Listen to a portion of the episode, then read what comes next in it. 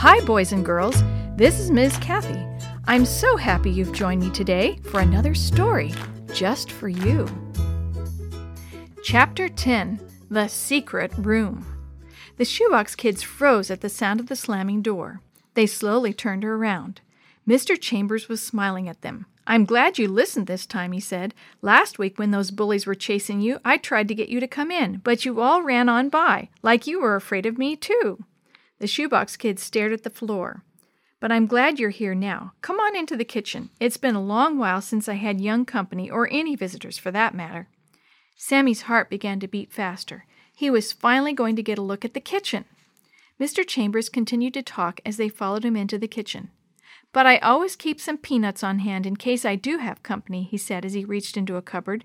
He placed a bag on the table. Could one of you help me with some chairs, please? I will, Chris said as he followed Mr. Chambers into the dining room. They returned to the kitchen with two chairs. Soon they were all sitting around the table.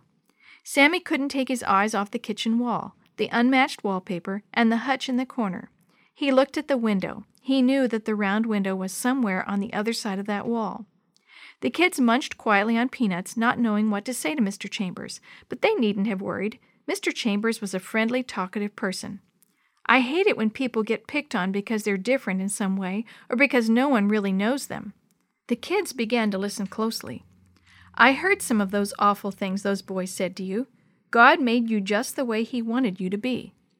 That's what Mrs. Shue told us, Jenny said. Mrs. Shue? Mr. Chambers questioned. By the way, he said, smiling at Jenny, those candy bars were delicious. I confess, though, I've already eaten all of them.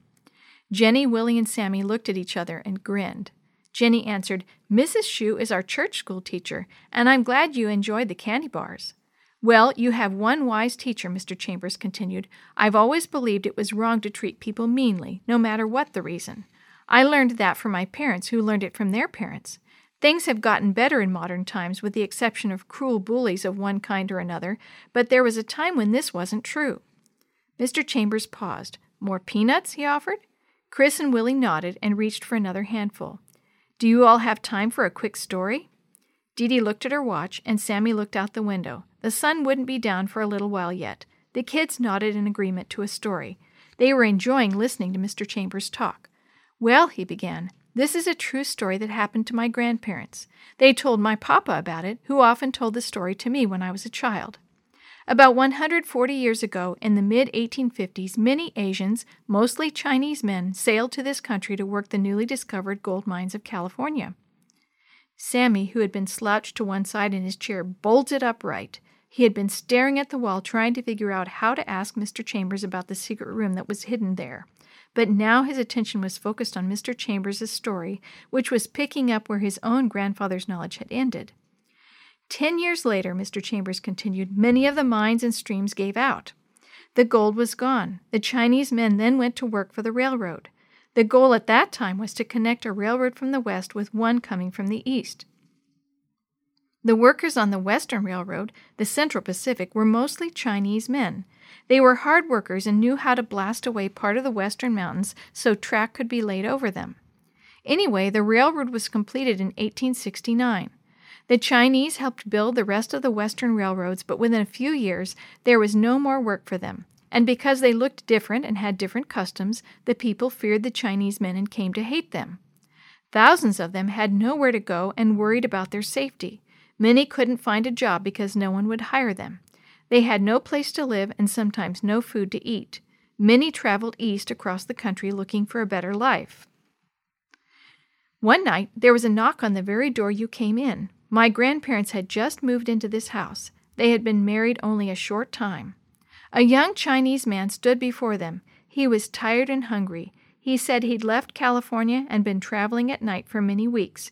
He had a scared look in his eyes. Just like the slaves in the Underground Railroad, Sammy thought. Well, this poor man begged my grandparents for some food in exchange for doing some work, Mr. Chambers said. My grandmother, who loved gardening and flowers, had planted a large vegetable and flower garden. She suggested he could pull weeds and help her tend it. Sammy began looking at the wall again. He stared at the seam in the wallpaper that ran from the ceiling to the floor midway across the wall. He looked at the blue flower pattern on one half of the wall and at the different flowers on the other. Sammy also looked at the hutch, but something about it didn't seem right. The whole back wall was empty, yet Mr. Chambers had the hutch pushed tight into the corner. Lou, that was his name, Mr. Chambers continued, did so well with the gardening and was such pleasant company my grandparents decided to hire him as a full time gardener. But the people in these parts didn't like having a Chinese man around. Then they started to dislike my grandparents for having him here. Sammy stared at the hutch, thinking. It reminded him of the bookcase he'd seen in his library book on the chapter about Anne Frank. A large bookcase had hidden a secret opening to a stairway that led to the family's secret rooms in the attic. All at once, Sammy remembered that Mr. Smith had pointed out a doorway to the bathroom at that very spot. That's it, Sammy thought. The hutch is covering up the doorway. Sammy's attention flipped back to Mr. Chambers. What was he saying? My grandparents, fearing for the safety of all of them, told people Lou had moved on.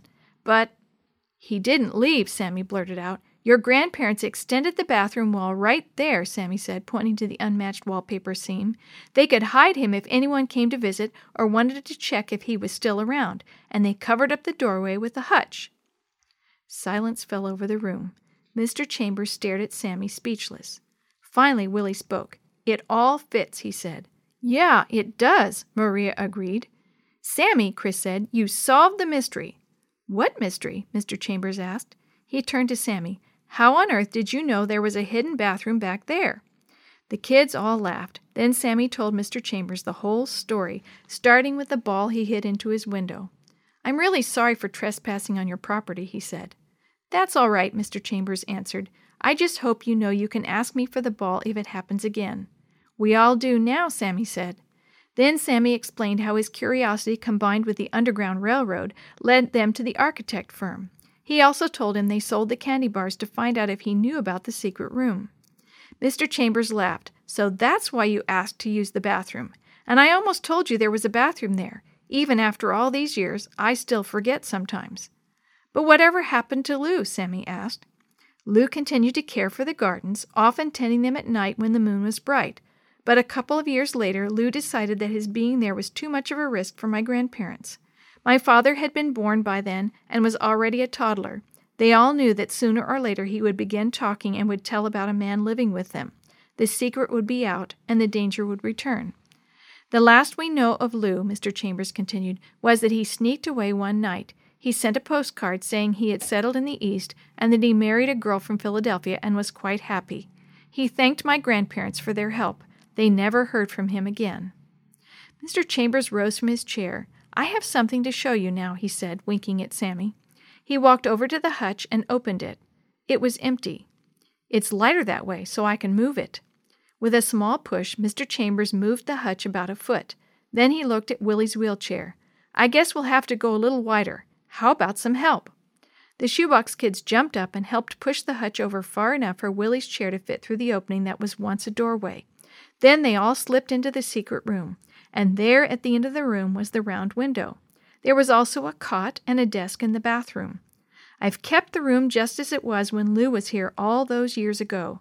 Sometimes I still come in here to do my daily devotions, Mr. Chambers said. I saw the light one night last week, Sammy said.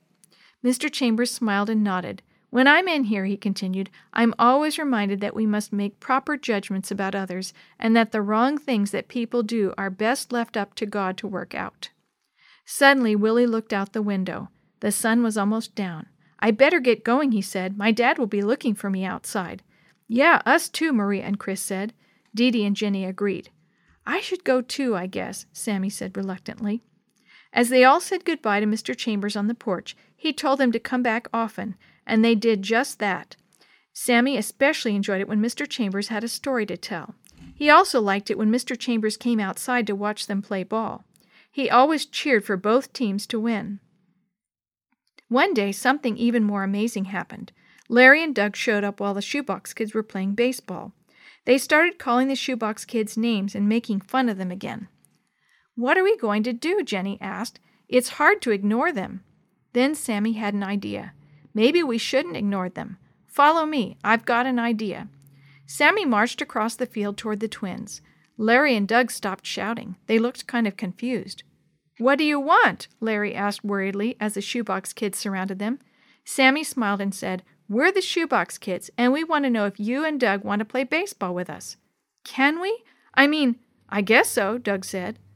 On the way to play baseball, Chris handed his mitt to Doug, and Maria gave Larry the bat so he could take her place batting. Sammy waved at Mr. Chambers, who was sitting on his porch and smiling.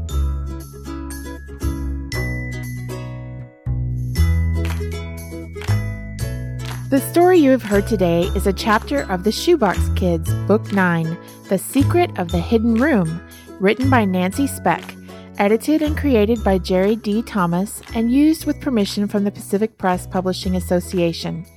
If you're interested in any other books published by the Seventh day Adventist Church, please visit AdventistBookCenter.com or call 1 800 765 6955.